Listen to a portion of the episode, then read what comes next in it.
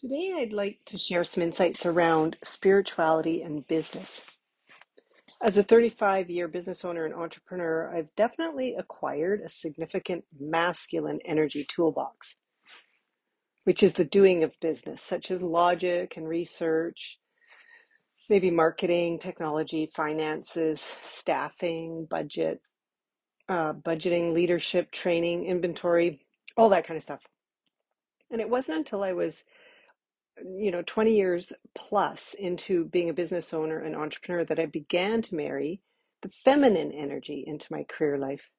Things such as boundaries and values, priorities, self care, intuition, conversational intelligence, and power from within. And once I intuitively began to infuse my work life with this energy, my entire career and work life changed. I basically quit the fitness industry, went into coaching, and began creating through source and intention rather than from goals and deadlines. And goals and deadlines are still a huge part of my work life and most people's work life, but they don't actually drive the bus. They sort of ride shotgun. It also changed how I approached work. Now I don't burn out or become overwhelmed and exhausted. Where previously I would work for six weeks and then I'd take a week off simply to recover because I had no boundaries on what I would do for others. And I felt an overwhelming need to make everyone better at my own expense. Now I sort of protect my energy. I say no a lot. Um, I ground myself before starting my day. I have a cap on the number of clients I'll work with. I vet my clients and I continuously work on my own personal growth and expansion. So, can we marry business and spirituality at any level? Business owner, employer, employee, coworker? Yep. Will it scare, irritate, or trigger people? Maybe. Is it worth it? Absolutely. So, let's begin at the beginning and talk about purpose. And I'd like to start by shaking up the concept of purpose just a bit. With the work I do, and a lot of other coaches do, we find our clients really struggle with not knowing or understanding their purpose. They're forever searching for the holy grail of purpose and feel overwhelmed, frustrated, and often like giving up, believing it's all just a mystery. And some people think reducing hunger in their community is their purpose, or eliminating homelessness, or maybe discovering the next anti addiction pill or the cure for cancer or depression. Others believe their purpose is to be rich or to write a book or to travel the world, while others think it's to discover the lost worlds and ancient ruins. And as much as these are all incredible missions or goals or experiences or adventures that you know we're also grateful people are working on, it's not actually our or their purpose. It's what they're doing as they step into their purpose. And the purpose is the same as yours and mine and the person next door. Our purpose as human beings, having a human experience, is to grow, learn, expand, and elevate our consciousness. Our purpose is to step up and own our greatness, our infinite potential, and our truth. Our purpose is to be the very best and boldest version of ourselves that we could possibly be while we inhabit this meat suit on earth on this go around. And that's it. That is truly our purpose on the on this planet. When we understand and embrace this new way of looking at purpose, we have the opportunity to observe if we are in alignment with our purpose in the way we show up as an employer or an employee or maybe an entrepreneur or a coworker, whatever it might be. Are we truly working towards being the best version of ourselves that we can be while we interact with others, while we lead others, while we work as a team, while we guide or help or support? Are we creating awareness, elevating our thinking, and sharing our gifts? Or are we hoarding knowledge, living in judgment, and hiding our gifts?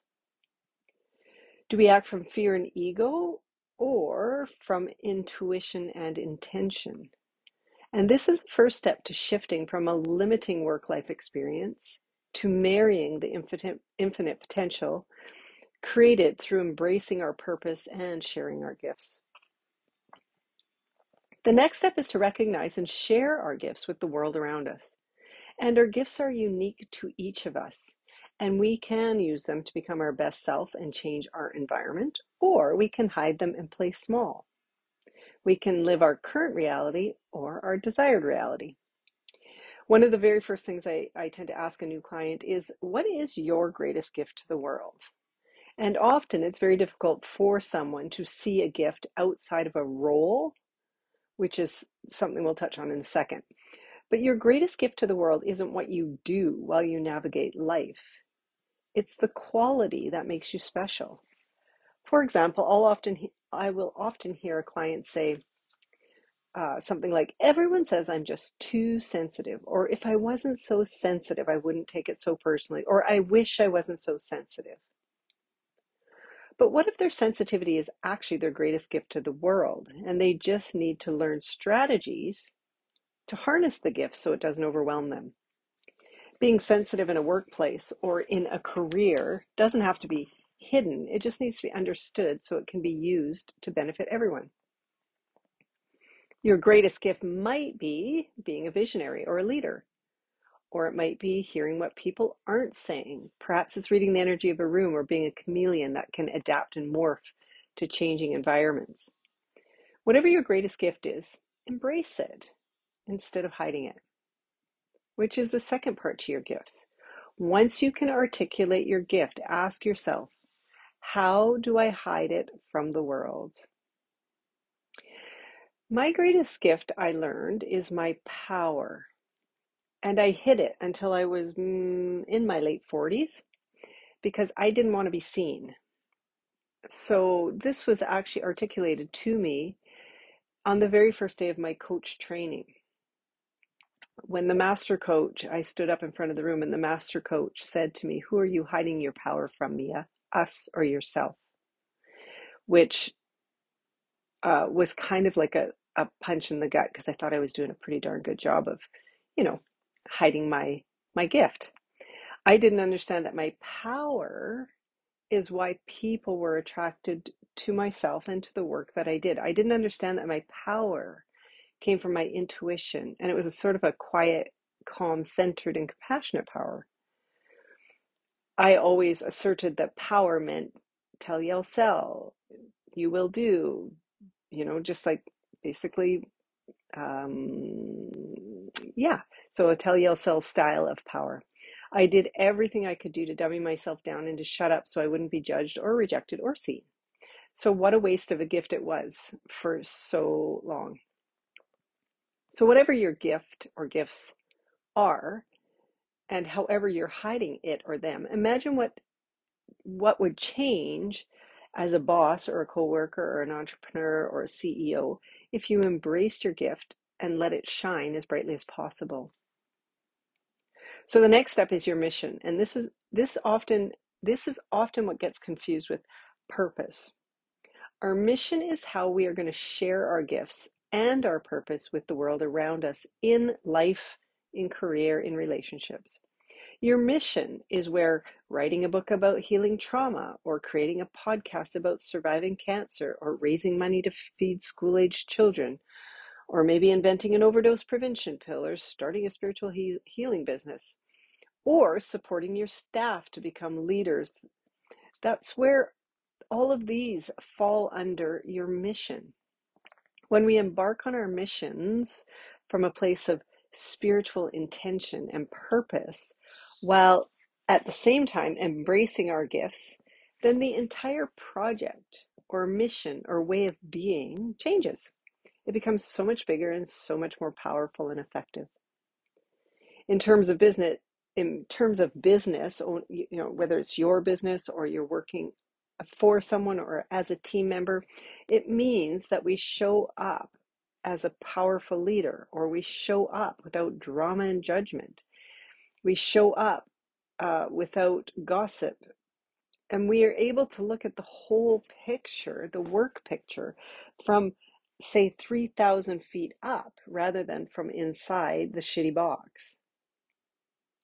One of my missions um, is working with Catalyst Plus, where now I have the opportunity to take my gifts and my purpose and travel around the world and share them with people who might not otherwise have access to these to this information or skills. So the next step are the roles that we fill and fulfill and can unfill in our career and our work life. They are our human experiences that our souls have chosen. Are we the boss or are we the CEO, the accountant, maybe the coworker, the secretary, the owner, the founder, the employee, the janitor, the employer? For many people, their gifts and their purpose get confused with their roles. And often, when I ask, What is your greatest gift? a client will answer, Being a mother, or being a teacher, or being a caregiver, or being a good friend. And when we see these roles as being our greatest gifts or our purpose, we give all our power away to the role. We become all the things that are expected of the role rather than bringing all of our gifts and purpose into the role to be the, to be the best mother, daughter, secretary, boss, CEO, whatever it happens to be, that we can be without actually identifying as that role. I'm a mom and a daughter and a sister and a wife and a grandma and a business owner and an entrepreneur and an athlete and so many more things, but they aren't how I identify myself. And I love every role I fill, and I do my best to bring my gifts and my purpose and my values into each of these roles without ever giving them away to the role. And in this way, I have so much energy and potential to share within each role, and I never give my power to that role. So, your values are next, and they give you the framework for your purpose, your gifts, your mission, and the roles you fill. Without values, it's super difficult to have boundaries and to protect your energy and your gifts from, let's say, overexposure. Without values, we live life through an external lens rather than an internal knowing. And we often lack clarity and direction and feel lost or disconnected. Our values are like our internal GPS that keep us knowing which way is the right way. And our values are our lighthouse, our North Star, or our beacon. And we, if we don't know what our values are, and more specifically, how we measure them, and which one of the values will always lead us out of the darkness, then we often find ourselves bending and breaking at the whim of others, especially with work and career. So I have to ask you, what are your values? Is it a shopping list you aspire to accumulate, or perhaps a wish list of desired qualities you would like to cultivate? If so, then it's time to get really clear because our values are how we show up in the world, regardless of whether the boss is watching or the bank account is full. It's who we are, regardless of the number of Instagram followers we have or the car we drive to and from work. It's who we are when we wake up and when we go to sleep. For me, um, I've learned over the many years that I've been working on my own personal development that integrity is definitely my number one value in life, and it's followed closely by leadership, kindness, joy, and dedication. Meaning, whenever I am unsure of what's going on around me with work, I check in to see if I am in integrity with XYZ. So it might be people or content creation or collaborations or whatever it is. If something feels off, there's a good chance that I'm out of integrity with something. And this goes for all areas of my life. So, how do I measure it? Well, for me, this is just m- me. I measure integrity by how I navigate each and every day. So, I choose to make the biggest and the smallest impact I possibly can each and every day, which is kind of a dichotomy. But by that, I mean I try my hardest to the best of my ability in on each given day. Sometimes it's easier than others to impact the world around me in a positive way, smiling at others, complimenting people, reaching out to say hello, creating content that inspires and supports, maybe helping out my son or my husband or my parents. And at the same time, I'm very conscious about making the smallest impact possible on Mother Earth. So I try to recycle everything. I don't throw food away to the best of my ability. I don't use single use plastics or containers. I don't throw hazardous products into the landfill. I upcycle and I'm super careful about consumption. And in this way, I'm making the largest and the smallest impact I can daily. And for me, this is living in, in, integrity. And at the same time, I marry integrity with kindness, leadership, joy, and dedication. I am super dedicated to both my career and my family, to my physical, my emotional, my mental, and my spiritual health, to my role as a leader and my need to play because I love to play. Am I always in integrity? Hell no. But I definitely know when I'm not. Now, if your values are like your internal GPS, your priorities are like the gas stations along the highway on a trip. So rather than driving from Vancouver, let's say Vancouver to Calgary through Prince George or Fort St. John, you'd obviously find the quickest route to save you the most time and gas possible. For our US peeps who are listening to this, you likely wouldn't drive from Seattle to San Francisco via, say, Coeur d'Alene. You'd book it straight down the I 5. And our, our, our priorities are like the gas stations along the way. We use them to fill us up so we can go the distance with as little distraction as possible. With the work that I do, I use the top five priorities as family, friends, self, career, spouse. But there are, so let me reiterate that. So there's the five priorities that I always ask clients to get really clear on are family, friends, self, career, spouse. And then there are priorities within each of these priorities. So the number one priority should always be self. Put your O2 on before you put it on others. That's always the best analogy. But let's look at the priorities through the lens of work or business or career or entrepreneurship, since that's what we're talking about with this episode. If you work for someone else, they might be boss, self, co workers, support staff, environment. And if you work for yourself, priorities might be self, health, exercise, deadlines, balance. And if you're a multipreneur, it might be balance, self, deadlines, creation, fiscal responsibilities. It's different for everybody. For myself, because I fill so many roles, I have very clear priorities that apply to all areas of life. Self first, meaning health, food, exercise, nature, quiet time, scheduling, routines, structure, play. That's how I articulate the priority of self. For me, the next thing is family. And I like to use the bookends as my examples. So my parents are elderly, and I also have two grandbabies, and they require the same amount, the same needs, believe it or not.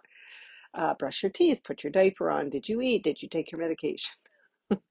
so my husband is next, and my career. Within my career, I prioritize career as self first, exact like I just explained, and then um, routine, balance, creation, and collaborations. So, prioritizing self overall is critical to all areas of life. It's the ultimate act of self awareness and spiritual awareness, not selfishness, because it allows you to be whole. Energy is a finite commodity, and how we spend it is directly related to our personal success, both in life and within an organization, regardless of whether we are leading it or we, or we are part of a team. And our energy influences everyone else's energy. If you run your battery dry every week, your team will be in, will be influenced by a dead battery week after week. If you run your battery down halfway and never fully recharge it, then everyone gets 50% of your potential. And when we show up with the energy of the victim, or the saboteur, or the prostitute, or the martyr, or the child, or the dictator, or the people pleaser, then we attract that same energy back to us. We find ourselves embroiled in drama or unwanted gossip, or taking on other people's tasks, or making excuses and not taking responsibility. We're exhausted, burned out, overwhelmed, frustrated, resentful, and lack motivation and inspiration. And everybody feels this energy on a certain level. Um, compassion fatigue being one of those energies. Now, if we flip it and we show up from the magician or the leader or the visionary or the warrior or the empress, we attract that same energy back to us. We're constantly complimented, getting pay raises or promotions, asked for input and insights, or to be maybe on panels or subcommittees. Other people want to collaborate with us and work with us. Clients seek you out, and offers and options are constantly showing up in your inbox. You're inspired, excited, joyful, motivated, devoted. and full of contagious energy that people can't get enough of. Marry that into your current work life, and it's bound to change your environment, even if it's only the environment of your mind. And that is how it all starts. When we um, operate from a place of power over, power over others, or uh, others having power over us, we are operating from a place of fear. When we're operating from a place of power uh, with, then we're operating from a place of collaboration. We want to collaborate with others. We ask people to sit at the table with us and look at a problem, see if we can figure it out together. And when we operate in our business from a place of power uh, from, then we are operating from our intuitive power, which is the most powerful form of power that gut instinct, that deep knowing, that connection to source, whatever source might be for you. So the last thing is intention.